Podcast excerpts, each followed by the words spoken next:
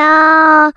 一个相信你的人。欢迎收听《电玩电玩》，是这样。迪恩本期节目还是没有人业配，不过没有关系，这非常有始有终。从年初开始到岁末年终的时分，还是没有新的厂商的业配。好，那当然这一年，也许有些节目在最近开始都已经在回顾过去了嘛。哈，比如说回顾这一年来有什么值得呃跟大家分享的一些点点滴滴，或是说。有没有什么一些值得来让大家回味跟纪念的一些事情？那当然，最近因为最近的生活突然变得非常的忙碌，所以我倒是没有办法说，哎，稍微按下暂停键去停一下脚步来去回首这一年大概做了哪些事情。但是有的时候说真的，利用呃在工作的一些回顾的时刻啊，像我们公司比较特别，我们公司倒是没有像是以前在外商，你可能都会有一个所谓的绩效回顾的时间点。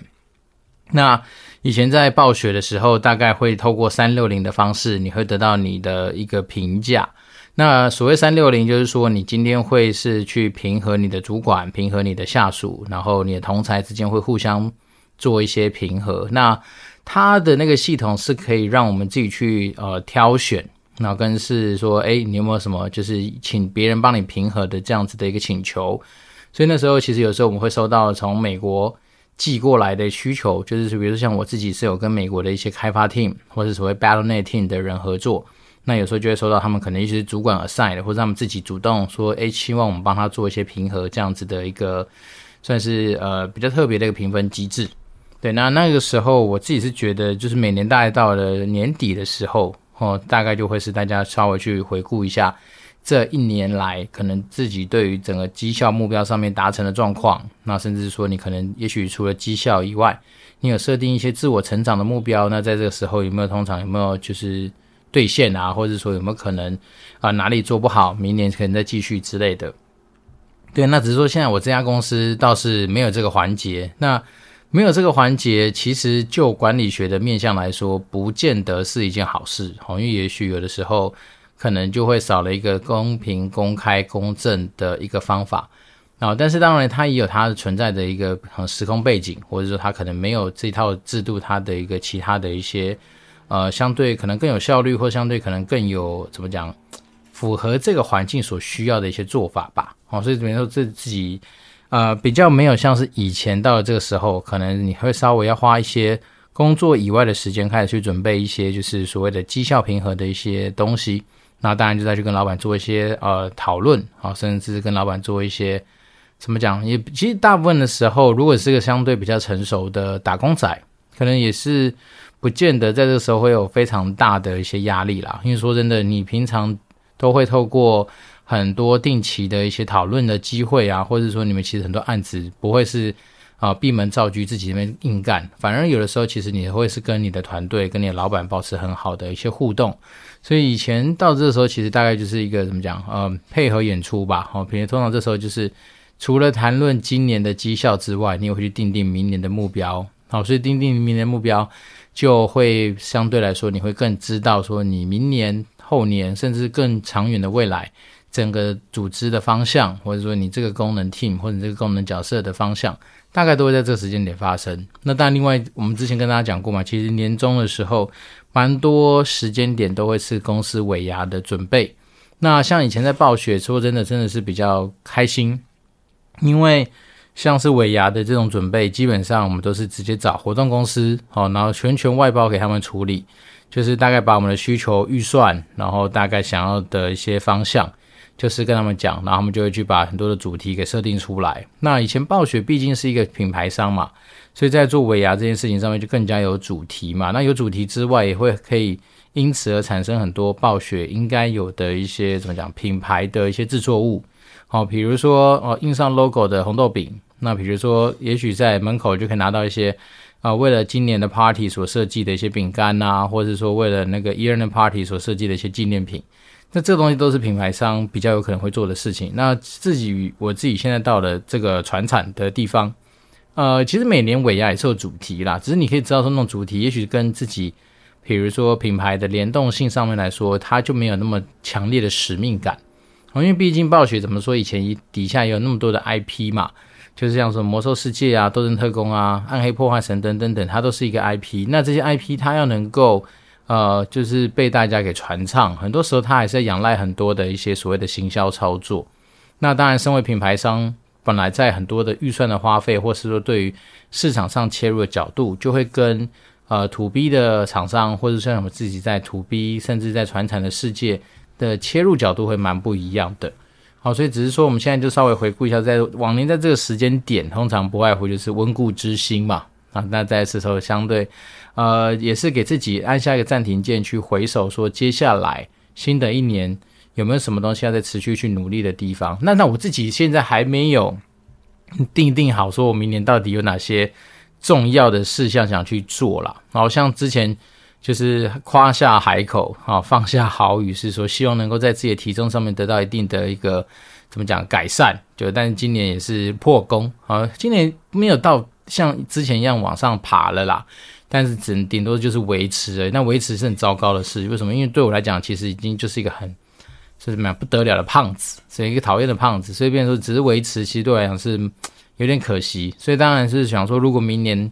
啊、呃，可以的话，还是把就是呃运动，然后身体健康，甚至是怎么讲体态的一个调整，变成是明年我自己现在初步想到我想去做的事情。好，因为今年自己跟老婆也去讨论了一些就是生活时间上面的安排。哦那我们现在大概就是一四，可能是我固定可以去运动的时间。那当然我们也都知道，其实呃电玩店蛮多时候都是在一四更新嘛。所以，变成说，其实前阵子试验过，不是不行，只是说对我来讲，时间上就会非常的赶。那我老婆就是二五，她可以去运动，好，那只是说礼拜三弹性啦。有时候我们就是陪陪小孩去吃吃饭啊，或者说有时候就是真的陪他打电动，反正就是让自己的时间安排上面稍微有一个规律性。那这东西其实，在没有成为爸妈之前，并没有想过说原来。时间对我们来讲是这么稀缺的一个资源。那自己成为爸妈之后，其实你就会发现说，其实时间这件事情真的是我们两个人之间非常重要的一个，算是呃默契的配合啊。那包括像最近我们知道说，那个《阿凡达二》其实上映之后，应该呃基本上我听到的都是好评嘛，都是值得看啊，非常想去看，甚至说你可以直接去上 3D，好，直接看 3D 也不会有晕眩，而且很值得。但是光是我跟我老婆要能够抽出时间来去看啊、这样子的电影，基本上对我们来讲都是已经是非常奢侈的一个，嗯，怎么讲？最近甚至哦，对啊，还根本排不出时间哦。最近因为像是呃有请假，就是去参加那个正大的职涯的一个营队嘛。那当然是这礼拜五要去淡水芙蓉饭店。那我老婆也带着小孩子去，所以变说他们当然会在那个地方去好好的玩耍。但是对我来讲，可能就是要协助。一些学弟妹们，好，针对于一些呃讲者分享的一些主题，或者是说对于他们这些主题联动到他们现在的一个状况，然后对于未来职业的想象，中间有没有什么样子的落差，或者是说有没有什么样的疑问？那身为有教练的我们，当然就是要去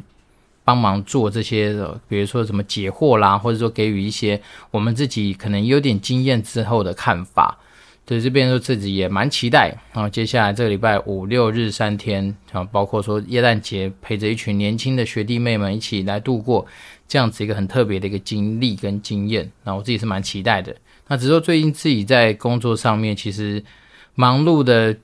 状况其实真的就是因为要去海外去盖工厂，所以便是说，其实很多东西，因为对我来讲是新的，对，所以那个过程中就有赖很多专家给予我的协助。那其实有时候也尴尬是这样，当我自己没有太多的。背景知识能够去判断这些资讯的正确性与否的时候，那当然我们可能就要透过一些相对来说会花比较多时间的一些手段来去做一些相对应的验证。好，比如说可能没有办法有比较的经验的话，那就请你提供比较值，让我能够去做参考。好，比如说你可能觉得说，哎，业界都是怎么样的话，那你就给我一些佐证的资料，让我过去判断。甚至也许我可能会自己透过一些自己的资源人脉，去找到一些可供参考的第三方的声音，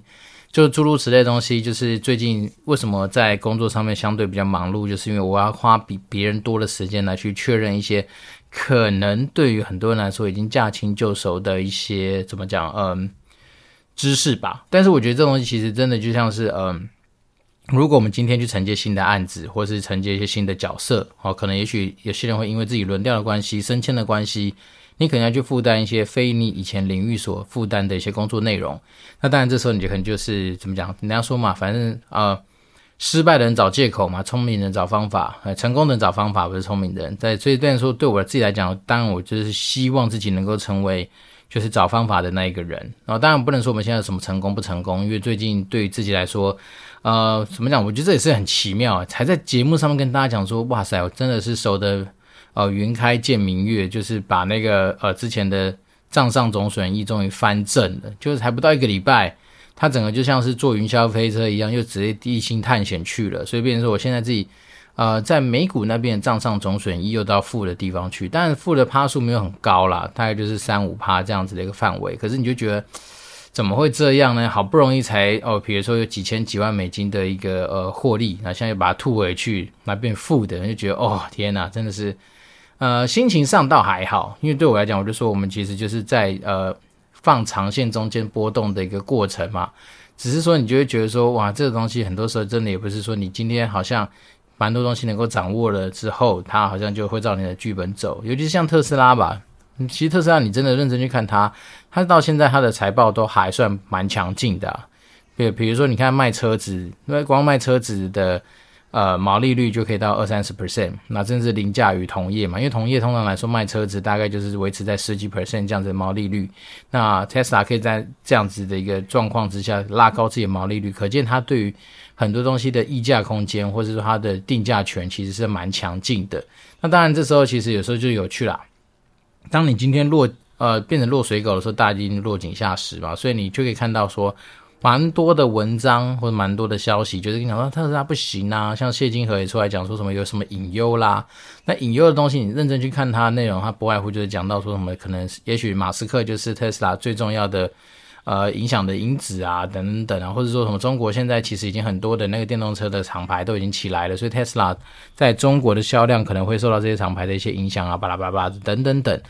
那我自己是觉得说，如果客观公正的先从财报开始看的话，Tesla 它基本上它的近十二个月的财报表现还是蛮强劲的。那可见它在它自己的一些不管是专业领域上面，或者它产品力上面，甚至对市场的一些影响力上面，其实都还是有它强劲的地方啦。那当然，最近大家比较多在讲 Tesla，都是说因为马斯克去并。去买了那个 Twitter 之后，那可能他就会必须要跟 Twitter 这个生命共同体绑在一起。然后就是 Twitter 现在它在广告业务的营收上面，好像目前还没有整个拉起来，所以便是说它可能就会有比较多在现金上面，或者说在很多银弹资金上面，他所必须要去呃努力的方向。那反正我自己是觉得说。当然，一方面我们自己本身不是一个有办法花这么多时间去做很多资讯收集、资讯判断，或者是说去研究的那种专业投资人。随便说，我自己当然就是照我自己比较习惯的一种，就是呃看待投资的方式，也就是说我至少先了解它的财报，财报体质很不错。好，假设还有个七八十分，那我基本上就放着，甚至我会觉得说，也许现在市场上真的就是给他错杀的机会。那我有些钱，我就一点点、一点点去买。那我最近自己是把那个，嗯、永丰那个什么大户头吧，它的那个定期定额的功能再给它打开。然后我打开的第一个标的，我就选了 Tesla。我可能好像我记得没错的话，好像是一个月，假设呃，它现在好多天可以选，那我就是月初、月中、月底。然后就各挑一天，那我好像一次就买个两三股的 Tesla 的股票，因为美国的股票是可以一股一股买嘛。那 Tesla 那时候好像从一百七、一百八这样设定，那假设就是呃月初买个两股，月中买个两股，那一个月就是几千块、几万块这样子持续的定期定额投。那当然还有投一些 Index，就是指数型方面的 ETF 嘛。那对我来讲呢，当然就是一个呃相对来说比较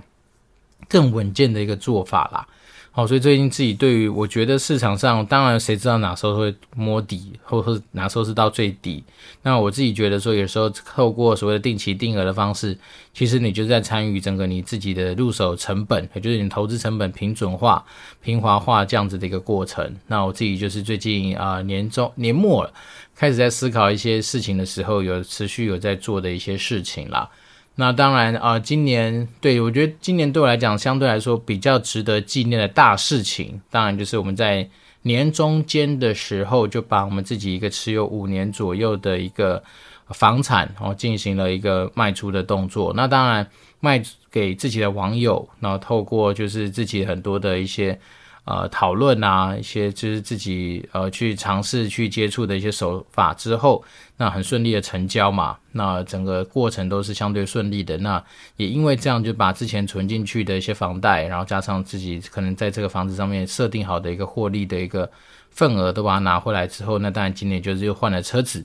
我们今天从那个。但 BMW 还在啊，就是拿去送给我老妈，所以有的时候回桃园的时候，我们还是会说，哎，叫叫看一下，就小孩子都会说，哎，来看一下阿金，因为它就是一台金色银色系列的二一八 D 的那个二 AT 的系列车子嘛，所以我小孩子都叫阿金。那每次回桃园的时候，在停车场就遇到他，因为格格子就在旁边，所以他就说，哎，阿金，我们回来看你之类，所以有时候还蛮好玩的。那今年换了。呃，Peugeot 五零零八的车子就是保时的那一台，然后开到现在，呃，也几个月了啦。你要说什么大缺点，都真的是没有啊。那唯一让我觉得说还是比较不习惯，甚至是我觉得未来在挑选牌子的时候，或者挑选车子的时候，优先会去看一个东西，叫做呃，你车子车机在启动时候，它所需要的时间跟它的那个品质跟稳定还有反应性。好，因为我觉得现在太多车子都会把很多的功能。都整合在那个车机上面，那个车机就是一个以往我们以前最小时候最早根本连那个荧幕都没有嘛，你只能顶多就是放 CD 片，然后 FM AM 的电台选一选，大概就这样。那现在机械还多了一个车机，那车机早期可能也就真的只是哦当成是一个投影的东西用哈，比如说像之前我们 B N W 那台，就是你可以接蓝牙，你可以去接一个有线的，那你只是在上面就是作为一个显示的一个装置。那只是说，现在更多人把车机整合在，比如说像以这次我购车的经验，我们五零零八，它就把冷气也整合在里面，然后像是那什么，呃，怠速熄火的那个开关的功能也放在里面，然后呢，再来是当然啊，呃，Apple CarPlay 啊，那些可以透过车机去联动你手机，然后进而去产生很多娱乐的选项的东西，也都绑在那个里面。好，那种绑里面其实没有不好，但是麻麻烦的这东西就是在于它有的时候。你开机的时候，就你刚开始开始启动嘛，它就会进入一个什么，比如说不是什么电话簿要重置啦，或者说什么现在系统在重新更新啦，或是说怎么样，反正呢，它就没有办法让你随开即用啊。那尤其是对于我们这种开车有时候一进去出来就是要倒车离开那个地方的人来说，你有时候你就是要等他的大概五秒、十秒。甚至有时候等个十五秒都有可能，看他重置的时间，你才可能会产生出后面的那个倒车的显影的一个画面。那这东西我觉得它就是一个对我来讲，它就会是一个风险，就是说。当我们今天对啊，像你把很多东西整合在一个东西上面，相对来说方便嘛。因为他以前在念书，大家说哦，one stop shopping 啊，是很棒的一件事情。可是当你今天如果这个车机本身，不管是晶片的问题，或者说你本身呃在整个 firmware 或是 software 上面的一个设计，它就是没有那么顺畅的时候，那其实真的会大大影响到你今天开车的体验。那这个东西当然绝对是一个未来车厂，甚至应该是现在车厂发展的趋势啊，就是说尽量把很多的一些。机械件啊，机械零部件的东西就整合到车机的软体上面。那这东西绝对不是说哦，只是 Tesla 在做。那当然 Tesla 是先驱嘛。大家之前买到 Tesla 车子，你就发现，哇，你的冷气啊，连出风口的摆放位置啊，各方面其实全部都透过它那个中央大面板来控制。这绝对是一个趋势的原因，是因为当今天如果说我们很多东西都能够整合在这样子的一个平板上面，那其实某方来说，也就是帮你在造车的成本上面得到一定的一些节省。哦，因为你想想看，那些传统的那些，比如说啊，冷气的拨换的这些键啊，或者是说你可能有一些调整的一些啊扭阀之类的东西，那每一个东西它其实都有成本。虽然说它有些都可能是塑胶件，好，但是也许你看那是塑胶件，它还联动背后的一些电子线啊、线料等等等，那其实这些呢都是成本。那如果说今天我今天全部然后只要透过一台中央的一个车用的主机，然后能够把它给做一个有效的整合，那是不是某方来说，光是硬体部分的成本，它就可以有效的一些减少？然后当然，我觉得这东西真的就是风险啊。就当你今天像我之前也遇到过嘛，就是开车的时候，因为我之前就会习惯把冷气先关掉再下车，然后那时候就发现，哎，我车机整个黑屏。那后面当然回原厂去问，他就说，哦，这单纯是因为。呃，也许台湾比较热哦，也许可能法国人浪漫吧。那台湾人真的是比较热的话，他就为了保护他车机的安全，他可能必须要做一些重置。那在重置的过程里面，我们当然就是没有办法使用任何的功能，你还是可以开哦。简单来说，你还是可以开，但是车机可能会用到的，比如说倒车显影啦，啊，比如说能够去控制那个冷气的这样的功能，就瞬间都没有。所以那时候我就是在一个，我记得好像还室外那时候可能还有二十七八度的那一天，就早上是用一个没有冷气的方式，先载小孩去保姆家。所以我就觉得说，这种东西其实真的有时候就是一个风险。只是说这东西说真的应该已经不可逆了啦。所以对我自己来讲，我觉得比较可行的配套，应该就是未来我在买下一台车子的时候，我应该会请那个业务，就是你把我车子给我熄火。我要观察你今天车子从完全熄火的状况到你开机的时候，你那个整个车机作用的一个顺畅度。那这东西当然，如果假设说我们今天买的就是 BMW 或宾士，好像据说他们的那个车机的系统本来就蛮强劲的。因为我自己以前开 BMW 的经验是，我觉得它那个什么车子开机的时候各方面都很顺畅。对，那这种东西我当然不知道说是不是因为真的是品牌有差啦，因为毕竟 Peugeot 它就是稍微低一档次的一个品牌嘛，所以可能它在很多的一些不管是晶片的使用啦，或者说有些技术上面，是不是就比较没像是 B N W 这么敢用，我也不太知道。那只是说，如果下一次再重新换车的时候，也许这个东西就列入我觉得很重要的一个环节，因为正常来说。我们去试驾试乘的时候，其实业务都已经把车子给发动好了，然后在那边等你上车，然后给你就是一个非常愉快的一个试驾体验嘛。但没人想到说，诶，其实你应该去把车子熄火之后重开，去看它这些所谓的零件，或者是说它整个就是呃系统软体面的一些整合的一些呃运作的顺畅度。好，所以变说今天当然不是在跟大家卖车或什么，只是单纯今天就找点时间跟大家做一个算是比较年度的一个小回顾啦，就是回顾这一年来对我来讲，诶，稍微比较有印象的大事情。那当然是跟自己有关的大事情。那当然今年还有另外一个比较大的事情是，我从呃不是天使投资人的身份加入了一个天使投资的一个组织。然后进而去了解到很多有关于新创啦、天使投资，甚至是一些可能 VC 创投相关的一些呃行业知识，或者是说接触到一些这领域里面的一些呃资源。那我觉得这个东西对我来讲，其实起了蛮大的一些呃启发吧。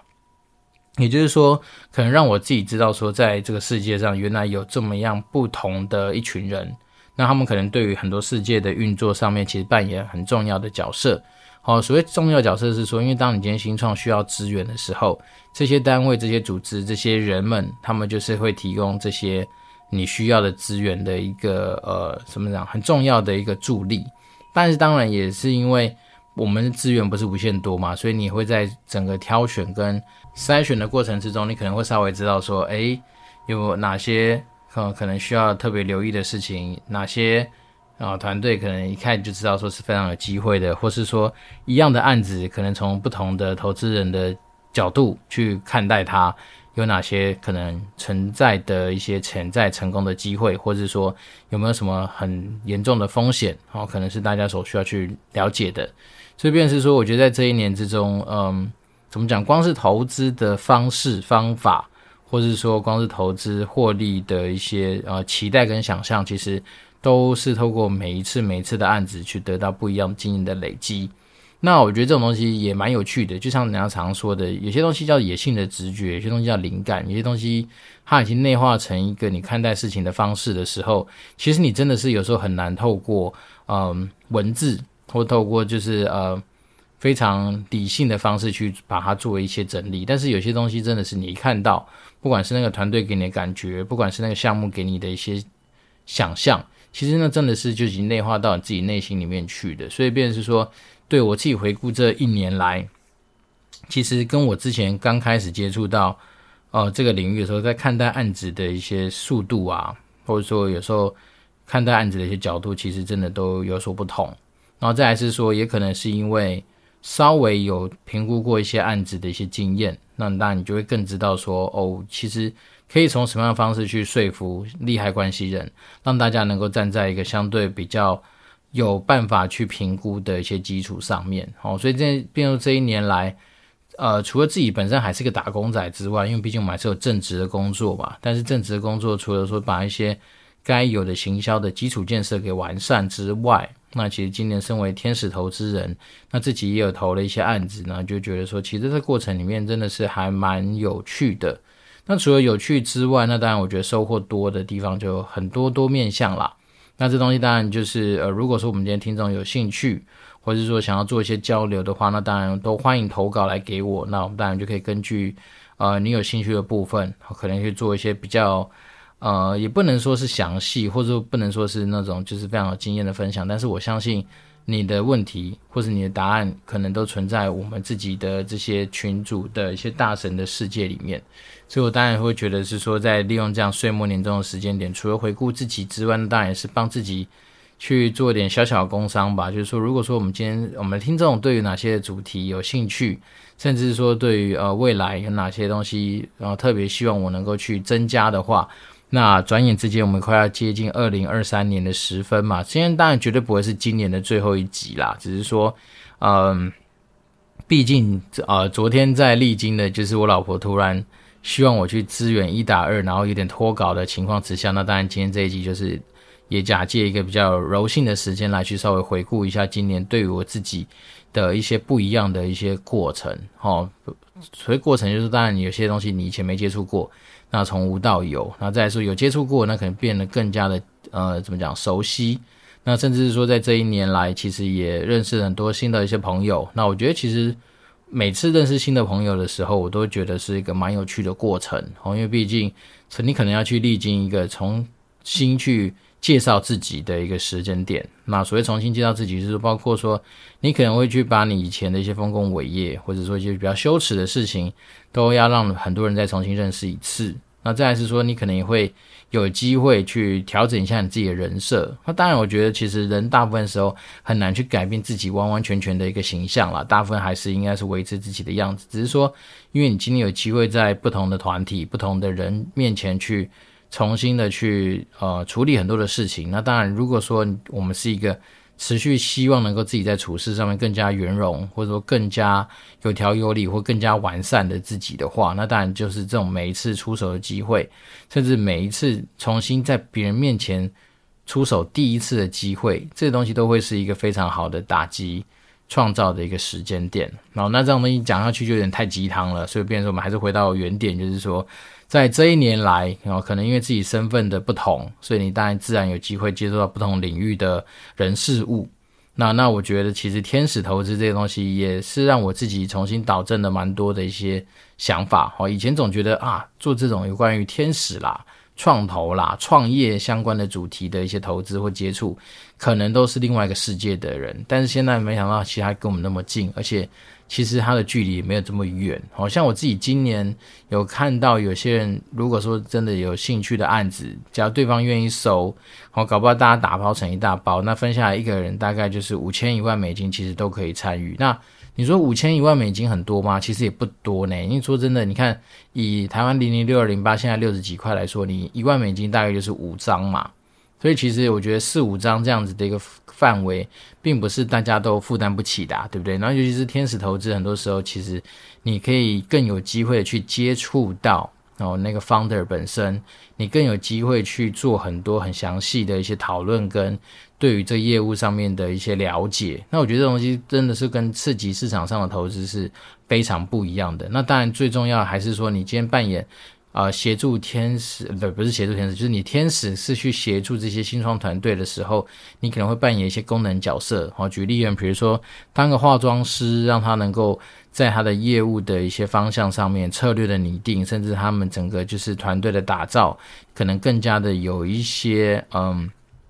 怎么讲像样的一些成长。因为毕竟所谓化妆师就是帮他打的打扮的漂漂亮亮，可能未来会有第二手、第三手、第四手。的一些呃投资机会会进来，让我们这个事业体越来越大嘛。所以，比如说天使投资有时候也不太像是很单纯的那种 LP 型的那种投资，就是说只出资然后不出力。然后，其实天使投资人有的时候也扮演蛮多出力的角色。那，比如说，像我上次就觉得说，有些团队可能在简报的制作上面，可能可以寻求专业的协助，或者说你可能在简报的内容上面，可能可以去做多做哪些方面的一些琢磨等等等啊。那这些东西其实都是我觉得，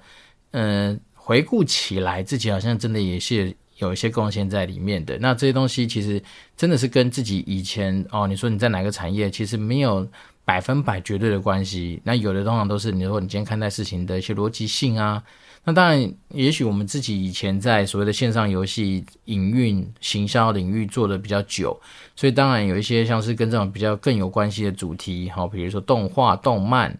那比如说娱乐相关的、线上游戏相关的、元宇宙类型的东西，那当然我们就会比较多有可能一些经验或是一些知识可以去做一些交流。好，那今天这一集又是没有新的听众留言，好，但是没有关系，我们就是在此用这样简单的一些时间呼吁大家，是说，如果说假设我们今天真的对于哪些主题，或是对于哪些的一些呃想讨论的项目有兴趣的话，啊、还是非常欢迎大家可以透过 Apple Podcast 五星留言，或是任何可以私讯到啊、迪恩的方式，那店长迪恩这就会努力的帮大家做一些服务。那